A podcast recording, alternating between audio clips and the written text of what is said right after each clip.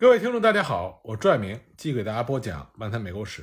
我们接着来讲苏族人和美国政府之间的战争。一八六六年爆发的红云之战，主要是以拉科塔苏族人和美国政府进行作战。爆发的地域呢，属于粉末河流域。粉末河流域是一个富含水牛的草原，传统上这里是乌鸦印第安人的土地。但是十七世纪后期开始，拉卡塔苏族人就开始向西迁移到平原。那么到了19世纪初，他们就控制了密苏里河中部地区。他们和乌鸦印第安人部落就发生了激烈的仇杀。实际上，印第安部落之间的战争在北美洲是非常普遍的。到了19世纪后期，他们仍然在相互之间发生争斗。本来呢，1851年曾经签订了一个拉勒米堡条约，这份条约不仅协调了美国政府。和当地印第安部落的关系，同时呢，也为各个印第安部落定义了领土。美国政府希望在各印第安部落之间建立和平，因为印第安部落之间的和平也会保证白人定居者的安全。可是后来呢，拉卡塔苏族人他们为了自己的生存，开始扩大他们的狩猎范围，就无视1851年条约的边界，他们越过了他们和乌鸦部落之间的分界线，也就是粉河。向西发起了他们的扩张计划。尽管乌鸦部落进行了大规模的战斗进行抵抗，但是到了1860年，乌鸦部落还是被拉科塔苏族人和他的盟友赶出了粉河流域。1863年左右发现的蒙大拿州的班纳克金矿，就成为了白人定居者寻找通往金矿道路的催化剂。那么，其中一条通往蒙大拿州的道路就穿过整个粉河流域。也就意味着会穿过整个拉科塔苏族人的控制区。那么粉河流域呢？除了拉科塔苏族人之外，还有夏安族和阿拉帕霍族。那么随着越来越多的北部平原被白人定居者所占据，那么这几个印第安部族和白人定居者的矛盾也就越来越激烈。很快呢，为了保证移民者交通路线的安全，美军就在粉河沿岸建立了三个美军堡垒。但是印第安人也不示弱。1865年，印第安人不断的对油车、列车以及军事哨所发起骚扰性的进攻。在这种形势下，当地美军的司令道奇将军就命令准将康纳对印第安人进行惩罚性的驱逐。那么，康纳准将手下的兵力大概是两千六百名士兵。1865年7月30日，康纳向北进军，他在粉河的上游。建立了一座堡垒，起名为雷诺堡。很快呢，他的斥候侦察兵就找到了印第安人的村庄。八月二十八日，康纳就命令他手下的两百名士兵携带着两门山榴弹炮，向这个印第安村庄进发。第二天早上八点钟左右，他们到达了村庄。这个村庄呢，属于阿拉帕霍人。美军就对村庄发起了冲锋，炮火覆盖了整个村庄。在混战中发生了很多不分青红皂白的射击，不少阿拉帕霍人的妇女和儿童被杀害。当时这个村庄中的很多印第安战士并不在村子里，因此呢无法进行有效的防御。但是当康纳率领三十名士兵追击撤退的阿拉帕霍人的时候，这个村子中的印第安战士赶了回来，进行了反攻。康纳只能被迫撤退回了村庄。但是呢，印第安人也无法再夺回村庄，因为美军在炮火上占有优势。不过阿拉帕霍人并没有放弃，主要原因呢是美军俘获了五百多匹马，这是阿拉帕霍人宝贵的财产。可是尽管阿拉帕霍人坚持发起进攻，但始终无法重新夺回马匹，最终只好放弃了努力。那么阿拉帕霍人自然不肯善罢甘休。正在这个时候呢，也就1865年年末的时候。美国国会批准了一项探险活动，探险队呢是由索耶中校率领，由六十辆牛车组成，并且有着装备精良的军事护卫。他们的目标呢正是探索粉河流域。康纳准将曾经提醒索耶中校，让他们不要进入到敌对的印第安人的领土。不过就在索耶中校的探险队横渡蛇河的时候，阿拉帕霍的战士们出现了。他们攻击并且驱散了远征队的牛群，那么索耶呢，只好把队伍撤回岸边，用榴弹炮的炮火击退了阿拉帕霍人。第二天，索耶本来以为阿拉帕霍人已经离开了，结果没想到阿拉帕霍人又发起了第二轮攻击。索耶没有办法，只好依靠着车队进行防御。他手下有两名士兵被杀。第二天早上呢，阿拉帕霍人的首领会见了索耶，他们提出了要求，因为之前康纳掳走了他们大量的马匹，所以呢，阿拉帕霍族的首领希望康纳能够把马匹还回来。索耶只好同意派三个人去寻找康纳。接下来的几天，双方在恶劣的天气下相互对峙。九月十二日，康纳率领援军赶到，阿拉帕霍人一看不敌，只好撤走。这样呢，索耶中校他所率领的探险队这才被康纳准将率领的美军解救了出来。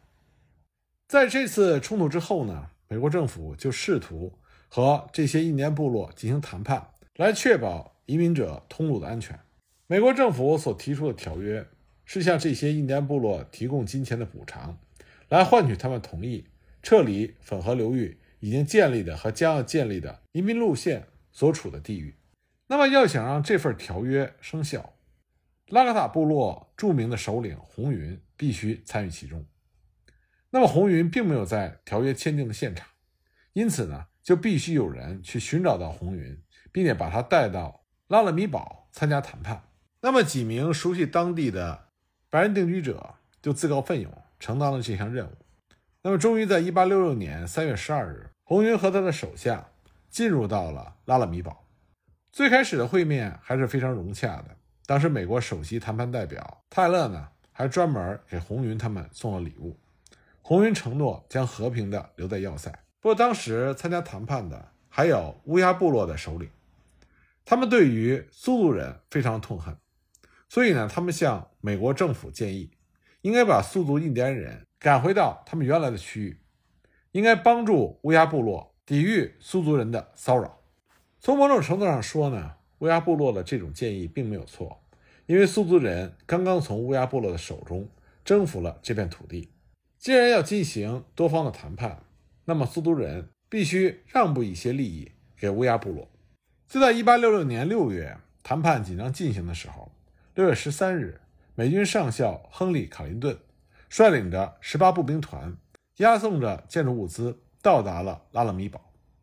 紧接着呢，他就下令使用18步兵团第二营在粉河流域建立要塞，而第三营呢，则负责守备俄勒冈小道。这就极大引起了红云和其他印第安部落领导人的疑心。第二天，当卡林顿出现在谈判中的时候，红云拒绝他参加，并且指责美国政府在谈判中存有恶意。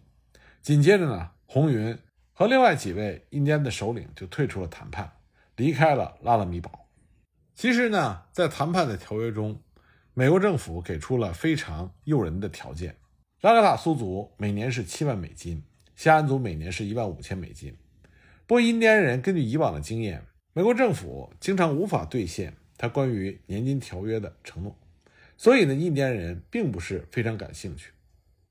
那么，谈判代表泰勒在六月二十九日向华盛顿却报告说，一项条约已经缔结，白人和印第安人之间最亲切的感情正在盛行。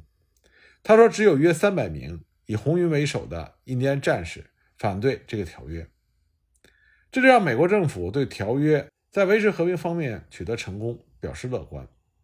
十二月份，总统安德鲁·约翰逊在讲话中还特意提到，说印第安人无条件地屈服于我们的权威，并且表现出真诚的愿望，希望恢复友好关系。可他不知道的是，卡林顿这个时候正在遭到印第安人的围攻，而泰勒所缔结的那份条约最后也没有获得美国国会的批准，因为美国是一八五一年。拉勒米堡条约的签署国，按照那个条约，美国政府只能和粉河流域合法的持有者乌鸦部落进行有意义的谈判。那么，卡林顿是在1866年6月17日离开拉勒米堡，前往粉河的要塞的。他率领着700名士兵、300名平民，其中包括士兵的妻儿和士兵的子女，以及民用承包商。另外，还有226辆装满用品的货车。还有一千头牛。卡林顿麾下的五百名士兵是新兵，大多数是步兵，而不是骑兵。他所携带的弹药也远远不够。卡林顿麾下的士兵手持的是南北战争中普遍使用的斯普林菲尔德步枪，而不是新型的、击发速度更快的斯宾塞卡宾枪，或者是后膛装填步枪。卡林顿所率领的这支队伍，主要的目的呢，是为了有足够的人员、武器和物资来建造和防御要塞，并不是要与印第安人进行战争。那么，卡林顿并没有使用印第安人的斥候侦察兵。如果他使用的话，这些印第安人斥候就会向他提供对手的基本情报，会让他有所防备。卡林顿这会儿面临的主要敌人就是拉卡塔苏族、夏安族和阿拉帕霍族。那么这三个印第安部族，他们在机动性、对当地的了解、突击战术和战士的数量上有着绝对的优势。不过呢，他们也有着明显的弱点，特别是在组织和武器方面。在冬季和春季，自然资源的匮乏会导致他们生活在相对分散的营地中。不过呢，在夏末和秋季，他们会聚集在一起，举行大型的集会，通过典礼做出政治决定，并且计划采取集体行动。当时拉科塔苏族人的部落结构比较松散，不过夏安族呢有一个更加结构化和集中化的组织。一些历史学家估计，当时红云麾下战士的人数多达四千人。一八六五年，拉科塔苏族人的人口总数约为一万三千八百六十人，夏安族和阿拉帕霍族大约有三千人，总共呢大约是一万七千名印第安男人、女人和儿童。印第安战士的枪支很少，弹药也很少，他们的基本武器还是弓箭。短而粗壮的印第安人弓通常不到四英尺长，专门为了从马背进行短距离狩猎而设计。在短距离之内，它是致命的，但同时也意味着印第安的战士缺乏在超过一百码，也就是九十米的范围内对对手造成重大伤害的能力。相比之下，美军士兵所拥有的斯普林菲尔德一八六一式步枪，它的有效射程是三百码或以上。但是呢，斯普林菲尔德步枪的射速要远低于弓箭，这在一定程度上就抵消了射程上的优势。卡林顿和他的大篷车队就在六月二十八日到达了里诺堡，他留下了一百多人，然后呢继续向北前进。七月十四日，他在今天的皮尼西的位置建立了基尔尼堡，后来他们又在比格霍恩河流域建立了史密斯堡。卡林顿他是一位工程师。他并没有实际的战斗经验，他花费了很大的人力来建设高级的防御工事。但是呢，因为他到达该地区的时间比较晚，而那一年又是典型的早冬，所以卡林顿决定尽快的为冬天做准备。但这就让他麾下的那些急切和印第安人进行作战的下级军官非常生气。这些人大多数都是美国内战的退伍军人，渴望战斗，而且呢，他们并不熟悉。和印第安人作战，认为这些印第安人应该很容易被击败。七月十六日，一群夏安部落的人就来见卡林顿，宣告他们希望和平。不过，他们告诉卡林顿，红云率领着五百名战士正在策划对白人的进攻。第二天，红云率领的印第安战士对白人的骚扰就开始了。他们从白人的堡垒里偷走了一百七十五匹马。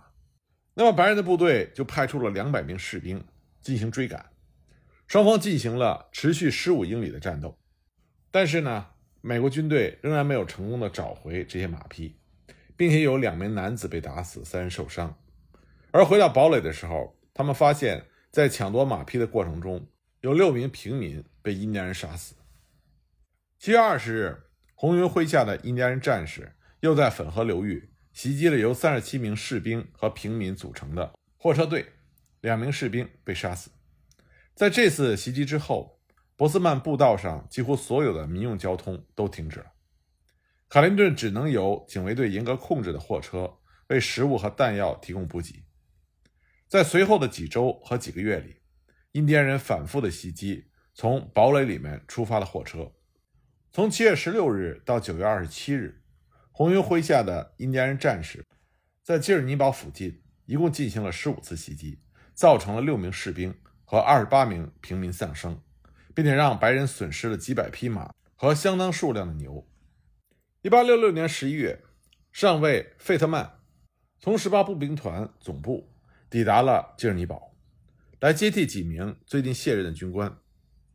和卡林顿不同，费特曼在南北战争期间拥有丰富的战斗经验，但他从没有和印第安人进行过大规模的交战。费特曼对于卡林顿的战略非常的不满，认为这是被动的。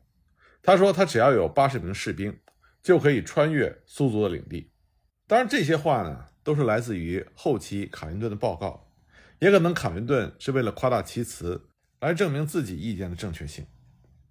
总之呢，十二月六日。当又一支队伍遭到红军袭击之后，费特曼和卡林顿之间的争执就升级了。